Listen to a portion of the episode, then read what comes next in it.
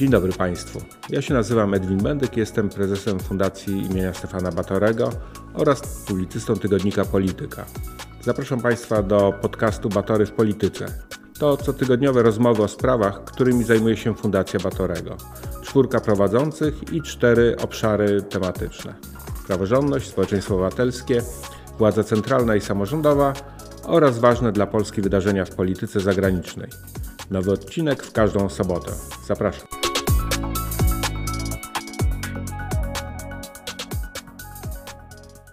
Dzień dobry, witam w kolejnym odcinku podcastu Batory w Polityce. Ja się nazywam Edwin Bendyk, a moim Państwa gościem jest y, profesor Adam Gędźwił, adiunkt w Katedrze Rozwoju Polityki Lokalnej Wydziału Geografii Studiów Regionalnych Uniwersytetu Warszawskiego i członek zespołu ekspertów samorządowych Fundacji Batorego, a co najważniejsze w kontekście tej rozmowy, również y, redaktor i koordynator zespołu przygotowującego e, taki raport, propozycje odnowy samorządności, y, jak przywrócić samodzielność i sprawczość polskim samorządom. Taki jest tytuł tego opracowania, które w tej chwili y, przedstawiamy, prezentujemy.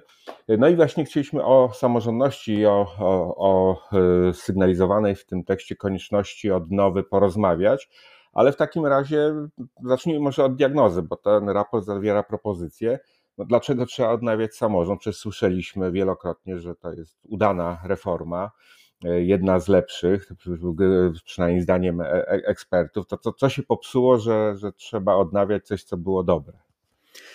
Ta reforma przeszła już do historii e, i jest, patrzymy na nią już z pewnej odległości. Myślę, że na samorząd przede wszystkim musimy popatrzeć z perspektywy tego, co się wydarzyło w ostatnich latach. A w ostatnich latach e, doświadczaliśmy pełzającej e, recentralizacji, to znaczy takiego odwrotu od wyposażania wspólnot samorządowych w kompetencje, odwrotu od konstytucyjnej zasady pomocniczości i takiej stopniowej ingerencji e, państwa, władz centralnych w materię, która do tej pory była z powodzeniem, e, którą zajmowały się samorządy. Więc e, to, co się przede wszystkim rzuca w oczy i co też jest dosyć wyraźnie wyeksponowane w raporcie Indeks Samorządności, który ostatnio Fundacja Batorego opublikowała, to jest, to jest zmiana relacji rząd-samorząd. To jest, to jest zmiana ta na styku, można powiedzieć, poziomów, szczebli, szczebli władzy. W szczególności oczywiście to jest widoczne w przypadku samorządu e, lokalnego, samorządu gminnego. On oczywiście ma pewną odporność, bo jest też wyposażony w, można powiedzieć, największe zasoby w polskim systemie samorządowym, ale jednocześnie ma też najwięcej, najwięcej funkcji tak, do wypełnienia. W związku z tym lada moment e, wspólnoty samorządowe, mieszkańcy też będą jakby odczuwać e, te, te, e, te, te zmiany, które się wydarzyły na poziomie legislacyjnym, na poziomie aktów prawnych. No i wtedy rzeczywiście mieszkańcy pewnie zostaną postawieni w takiej sytuacji, w której okaże się, że samorząd y, mniej może czyli że jego autonomia jest po prostu mniejsza. Ale to powiedzmy, no właśnie, może konkretnie, bo jak mówimy akty legislacyjne i tak dalej, to mało kto czyta przecież ustawy, natomiast y, jakbyśmy konsekwencje tych ustaw na, na, na jakieś konkretne aspekty życia, które nas dotyczą. Bardzo proste, znaczy chodzi o na przykład zwiększoną aktywność wojewodów. Ktoś by powiedział, to przecież czysto urzędnicza sprawa, wojewoda jest od tego, żeby sprawdzać, czy akty prawa miejscowego są legalne, ale kiedy ta procedura sprawdzania jest bardzo mocno upolityczniona i wojewodowie bardzo selektywnie te akty dobierają i to wszystko długo trwa, to na przykład y, miasta nie mogą wprowadzić uchwał krajobrazowych, które są po to, żeby porządkować przestrzeń, żeby y, zacząć walczyć z dzikimi reklamami, szyldami i, przez, y, i, i, i zwiększyć, można powiedzieć, jakość obcowania z publiczną przestrzenią. E, kwestionowane są e, akty prawa miejscowego, podstawowe, ważne, plany zagospodarowania przestrzennego. E, samorządy, które mają mniej funduszy we własnej dyspozycji, czyli tak zwanych środków własnych, a muszą polegać na zewnętrznych dotacjach, różnych formach transferów, mogą mniej inwestować. To znaczy, muszą starać się o pieniądze na poszczególne projekty. Urzędnicy zajmują się pisaniem projektów, zabieganiem o względy władz wyższego szczebla, podczas gdy inwestycje takie jak Dom Kultury, Świetlica, Plac Zabaw muszą czekać. Muszą czekać na to, aż w odpowiednim momencie przyjedzie przedstawiciel rządu czy wojewody i wręczy jakiś ozdobny czek e, na realizację konkretnej inwestycji. Myśmy przeszli właśnie do takiego etapu, w którym, e, w którym samorządy e, muszą coraz bardziej zabiegać na zewnątrz, a coraz mniej polegają na własnych zasobach. No ale tutaj argumentem, który często się pojawia, jeśli chodzi o, o tę akurat władzę, która od 2015 roku odpowiada za, za, za Polskę, często podnoszonym argumentem jest, że no, samorząd nie jest równy samorządowi i że no, są bogatsze duże miasta chociażby i są gminy wiejskie, które, czy, czy, czy mało miasteczkowe, które były zaniedbane i że ewidentnie była potrzebna interwencja państwa po to, żeby wyrównać szanse. Było wiele raportów pokazujących właśnie, no, jaki jest stan zapóźnienia rozwojowego obszarów wiejskich, czy, czy właśnie kryzys y, małych, średnich y, miast. Czyli co, co złego jest z tym, że państwo wkracza i chce jednak te, te szanse wy, wyrównać? No, wszystko wskazuje, deklaratywnie.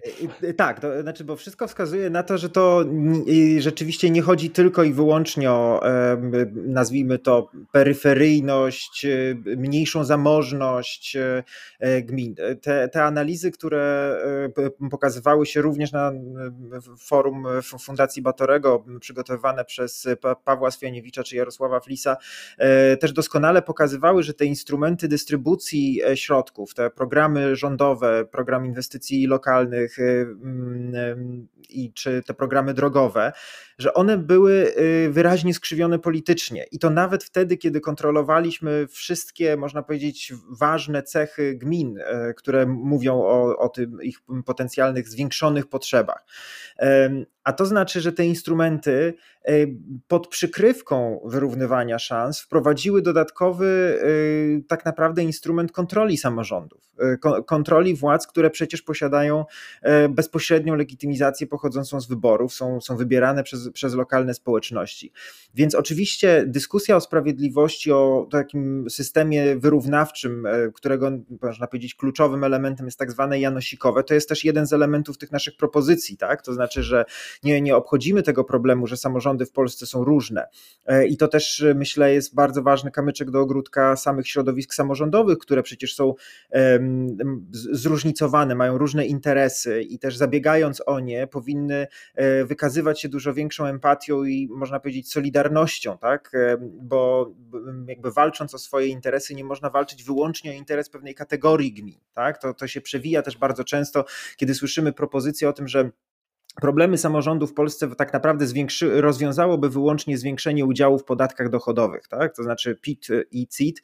E, wiemy, że już on, e, te samorządy mają udział w tych podatkach i, i e, ten mechanizm działa, no i tak naprawdę zwiększenie tego zasiliłoby budżety samorządów. Ale przecież nie wszystkich, to znaczy są w Polsce liczne samorządy, w których jest niewielu płatników podatków dochodowych, takie, które mają bardziej, bardziej rolniczy charakter, gdzie, gdzie też jest, można powiedzieć, mniej, mniej osób, które, które odprowadzają podatek dochodowy i wtedy e, kluczowy dla takich e, gmin staje się e, ten tak zwany system wyrównawczy, a wiemy od lat, że on też nie, nie działa sprawnie. Więc teraz co, zro, co zrobił rząd PiS? Zamiast naprawiać system wyrównawczy i jakby próbować zainterweniować właśnie tym narzędziem systemowym, takim, które jest można powiedzieć stabilne, też przewidywalne, daje, daje możliwość planowania długofalowego budżetów, no to wprowadzono programy interwencyjne, programy, które można powiedzieć od dotacji do dotacji mają e, dać samorządom e, dodatkowe, dodatkowe środki. I to jest e, no, w pewnym sensie osłabienie państwa.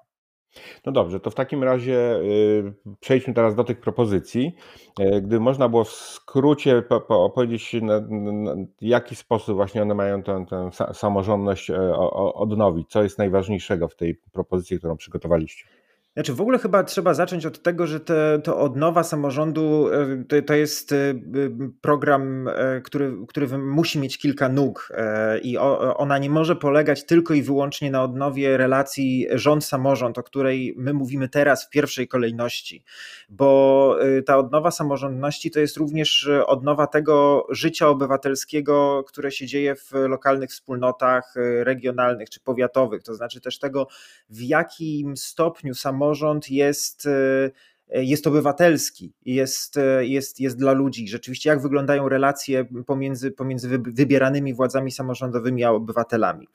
Natomiast e, myśmy zdecydowali, żeby jednak w pierwszej kolejności zająć się tą kwestią relacji rządowo-samorządowych, dających, przywracających ten, można powiedzieć, odpowiedni poziom autonomii lokalnej, tej sprawczości lokalnym wspólnotom, dlatego że ten polityczny kalendarz trochę to wymusza. To znaczy, zbliża się kampania E, parlamentarna właściwie w pewnym sensie już się zaczęła e, i ten, te postulaty samorządowe są również po to, żeby e, partie polityczne ubiegające się o władzę w najbliższych wyborach no, jakoś bardziej refleksyjnie do tego, do tego problemu podeszły, też żeby ta agenda samorządowa wybrzmiała i była gdzieś obecna w programach, w programach partii politycznych. Dlatego te postulaty, które, które formułujemy, one mają albo charakter taki doraźny, który można powiedzieć w przysłowiowych stu symbolicznych studniach rządzenia można by wprowadzić po to, żeby e, niektóre niekorzystne trendy e, czy, czy, czy zmiany, które się pojawiły w ostatnich latach odwrócić i też takie zmiany, które wymagają trochę dłuższego namysłu, e, bo są na przykład powiązane z reformą innego sektora, tak? na przykład nie wiem, sektora mieszkaniowego, w którym samorządy mogłyby odegrać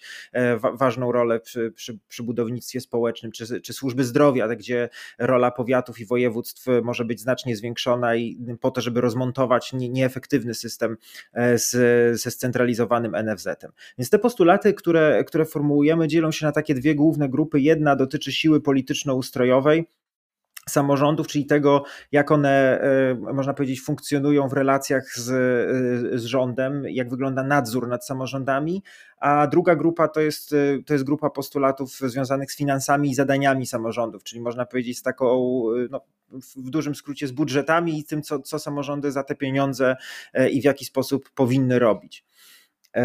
I teraz, y, jeśli miałbym wskazać takie, które są no, najważniejsze, ich jest, ich jest sporo w tym dokumencie, który opracowaliśmy, też trudno było, można powiedzieć, wyselekcjonować e, taką, taką grupę najistotniejszych. E, wydaje mi się, że najbardziej, y, najbardziej palącą kwestią jest rozwiązanie kwestii nadzoru e, nad działalnością samorządów, która sprawia, że samorząd, działania władz samorządowych mogą być sparaliżowane. To dotyczy nadzoru e, wojewodów nad samorządami. To, to, to, to, to wymaga zmiany, ponieważ wiemy, że ten urząd wojewody on jest wykorzystywany bardzo politycznie. I e, trzeba też, myślę, głośno powiedzieć, że pokusa pozostawienia tej sytuacji tak, jak jest i zadowolenia się tym, że nie wiem, w jakiejś tam perspektywie zmieni się rząd na bardziej prosamorządowy, to nie jest perspektywa zadowalająca. Chodzi o to, żeby wojewodowie byli rzeczywiście uruchamiani tylko w sytuacjach krytycznych, natomiast żeby, żeby spory rozstrzygały sądy, sądy administracyjne.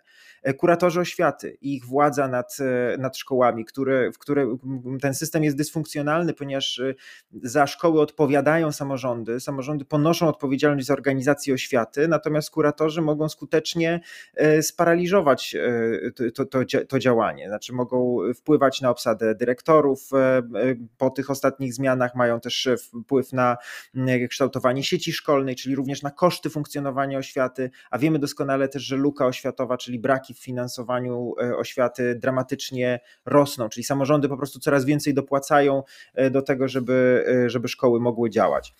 E, więc te, te, postulaty dotyczące nadzoru wydają się szczególnie ważne. No i, i, jeszcze jeden postulat, który dotyczy roli samorządu w procesie e, tworzenia prawa. Znaczy, chodzi o to, żeby samorządy nie były bypassowane e, w momencie, w którym jakieś regulacje w Sejmie mają potem ostatecznie dotyczyć ich albo być wdrażane przez samorządy. Czyli trochę w myśl tej zasady nic o was bez was, w tym sensie, że Komisja Wspólna Rządu i Samorządu Terytorialnego, która powinna być takim forum, forum do konsultowania propozycji aktów prawnych. Ona przestaje działać wtedy, kiedy ważne projekty przechodzą przez ścieżkę poselską. No i chodzi o wpływ samorządów na, czy reprezentacji interesów samorządowych również, również na tym etapie. E, no bo państwo silniejsze jest wtedy, kiedy wszyscy gramy do jednej bramki, tak? kiedy, kiedy jest współpraca pomiędzy władzami e, centralnymi a władzami samorządowymi. I powinny być mechanizmy, które tę współpracę no, w jakimś sensie ułatwiają.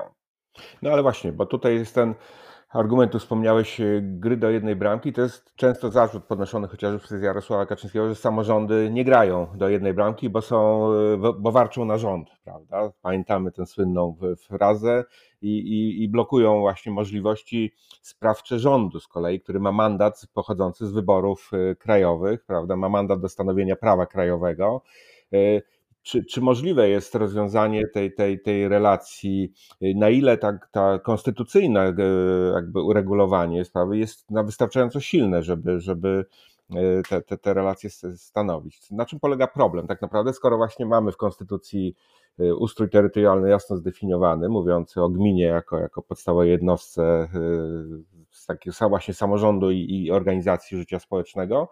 No i mamy praktykę, która dzisiaj daleko właśnie od tej zasady odbiega.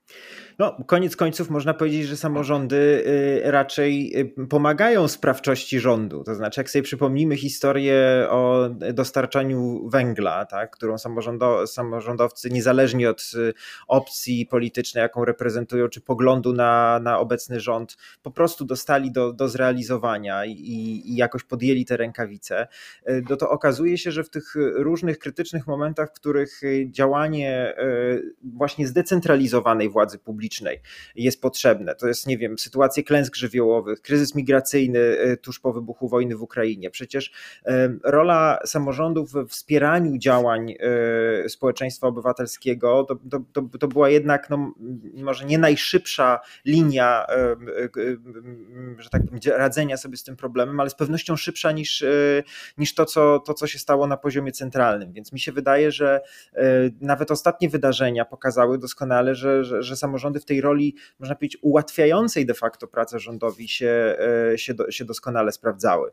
E, natomiast no, pamiętajmy, że konstytucyjna zasada pomocniczości, e, zresztą też bardzo mocno ugruntowana w katolickiej nauce społecznej, to jest zasada, która mówi o tym, że generalnie problemy powinny być rozwiązywane na możliwie najniższym szczeblu i że jakby władze powinny zabierać te, te problemy po, po polityk publicznych dopiero wtedy, kiedy najmniejsze wspólnoty sobie z tymi, tymi problemami skutecznie skutecznie nie radzą. I w tym sensie e, chodzi tak naprawdę tylko o przywrócenie do logiki działania e, czy współdziałania rządu z samorządami, właśnie, właśnie tej zasady, to znaczy takiej zasady, w której e, kwestie, które można rozwiązać lokalnie i też co ważne, w niejednolity sposób bo też samorządy, pamiętajmy, podchodzą do różnych problemów e, różnie, ze względu na to, jak różne są preferencje Polaków zamieszkujących różne części Polski, jak różny jest charakter lokalnych społeczności, tak, w których, e, no nie wiem, można powiedzieć anegdotycznie, że widać zabory, ale też widać masę innych różnych podziałów dotyczących tego, z, czego ludzie się utrzymują, jaki, e, jaki, jaki jest, można powiedzieć, ich, ich, ich styl życia, czy to są miejscowości wiejskie, czy podmiejskie, czy taki czy inny jest charakter osadnictwa. I ta różnorodność odpowiadania na te same problemy jest ogromną, y, ogromną zaletą. Więc w tym sensie taka, taka, taka potrzeba homogenizacji, takiego ujednolicenia wszystkich rozwiązań, y, no to jest coś, co, co, co, co po prostu przestaje się sprawdzać w sytuacjach kryzysowych albo w takich sytuacjach, w których trzeba reagować szybko. No ale inny argument y, jest, jest to taki, może nie z kategorii właśnie homogenizacji i realizacji przez wszystkich jednego celu, który narzuca władza centralna, no to jest y, troska o obywateli, którzy, jak to ostatnio y, wojewoda czy wicewojewoda mazowiecki właśnie stwierdził odnośnie do władz Warszawy, że tutaj żerują na mieszkańcach, podnosząc ceny nieczystości, prawda, wywozu, wywozu odpadów i że mogłyby być one mniejsze, ale nie wiadomo dlaczego miasto właśnie, no i tam argumentował, że ze względu na bałagan i brak kompetencji, prawda, y, y, mieszkańcy obciążani. Podobne argumenty były dotyczące wody, prawda, że to będzie opłaty no, okazją dla samorządów, żeby, żeby zarabiać na, na, na mieszkańców i tutaj rząd pojawia się jako troskliwy gospodarz chroniący obywateli. Czy co, co z takim argumentem? E, pytanie, kto jest troskliwym gospodarzem, żeby przywołać do porządku rząd w sytuacji, w której e, okazuje się niegospodarny albo okazuje się e, działać niekoniecznie w interesie zwykłego, prostego obywatela. Znaczy, ja mam bardzo duży, dużą obawę przed tym argumentem takiego szeryfa, czy pokazania władz centralnych jako sprawiedliwego, który zainterweniuje w sytuacji, w której w lokalnych wspólnotach dzieje się źle. E, oczywiście nikt nie powinien też owijać w bawełnę, że w licznych samorządach w Polsce zdarzają się e, nieprawidłowości. Zdarzają się przecież sytuacje, w których wójtowie za nadużycia trafiają za kratki, zdarzają się sytuacje korupcyjne, zdarzają się e, sytuacje, w których lokalna społeczność jest niezadowolona z jakichś podwyżek, zamknięcia szkoły czy, czy, czy ośrodka kultury.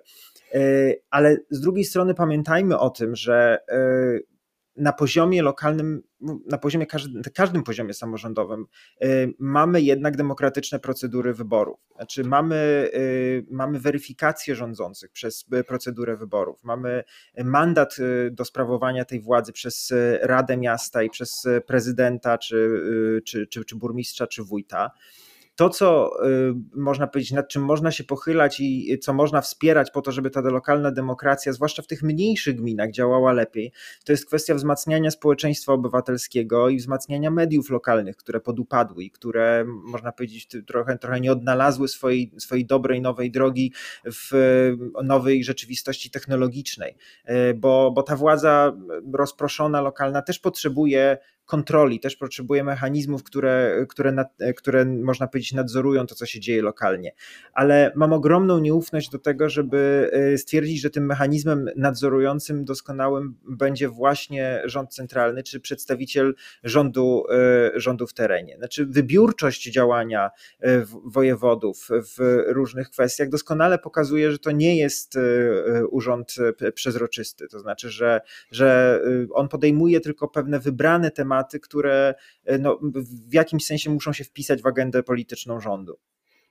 To spróbujmy teraz e, jeszcze zrobić takie ćwiczenie i te postulaty, które, które zasygnalizowałeś, których jest dużo, właśnie rzeczywiście one są, są bardzo szczegółowe, ale y, gdyby one weszły w życie, to co, co, co by się zmieniło? Na przykład w przypadku gminy wiejskiej, jakieś takie wiadomo, też są różne, więc, więc y, tu, tu każda gmina praktycznie jest inna, ale, ale jakiś taki modelowy sobie wyobraźmy. No, w tej grupie postulatów finansowo-zadaniowych wydaje mi się, że najważniejsza logika, którą, którą postulujemy, jest taka, żeby zwiększać y, udział dochodów własnych, takich, które są faktycznie w dyspozycji gminy, a nie dotacji i transferów transferów e, e, celowych z budżetu e, centralnego, co w praktyce oznacza, że urzędnicy małej gminy zamiast skupiać się na pisaniu wniosku o to, żeby, nie wiem, wybudować skatepark w swojej miejscowości i zamiast jeździć do różnych decydentów na wyższych szczeblach, gdzieś starać się u wojewody, uruchamiać różne kontakty z lokalnymi posłami, tak, po to, żeby taką dotację dostać i potem przyjmować kogoś wręczającego ten przysłowiowy właśnie czek na te inwestycje, po prostu mogłyby wygospodarować te środki w swoim własnym budżecie, tym budżecie, który, który pochodziłby z, z, z dochodów własnych, dochodów, którymi ta, ta, ta gmina e, dysponuje. Więc można powiedzieć, samorządność polega również na, takim, na takiej samodzielności w dysponowaniu, dysponowaniu środkami. Właśnie po to zdecentralizowaliśmy Polskę, żeby, e, żeby te gminy mogły polegać na, e, na własnych zasobach. Z, to, więc to jest taki prosty przykład, w którym można powiedzieć, y, władza, w jakim, władza nad inwestycjami y, wraca do, do, na poziom gminny. Wydaje mi się, że dla wielu gmin y, kluczowe jest też odzyskanie pewnych dodatkowych instrumentów prowadzenia polityki lokalnej w oparciu o podatki lokalne. Znaczy, pamiętajmy, że gminy mają możliwość ustalania e, niektórych podatków lokalnych. One są rozproszone, niektóre z nich są, są bardzo bardzo archaiczne, tak jak na przykład podatek rolny czy, czy, czy leśny, ale wśród tych naszych postulatów i też postulatów coraz częściej pojawiających się w ogóle jest, jest to, żeby podatek od nieruchomości był takim narzędziem w dyspozycji gminy. I w ten sposób gmina mogłaby regulować również kwestie zagospodarowania przestrzennego, wprowadzać różne stawki podatku od nieruchomości w zależności od tego, jak bardzo dana część gminy jest wyposażona w usługi publiczne, czy łatwiej jest gdzieś dojechać, czy jest trudniej gdzieś dojechać, czy można powiedzieć e, e, wyposażenie infrastrukturalne jakiejś części gminy jest, jest lepsze, czy, lepsze czy gorsze, więc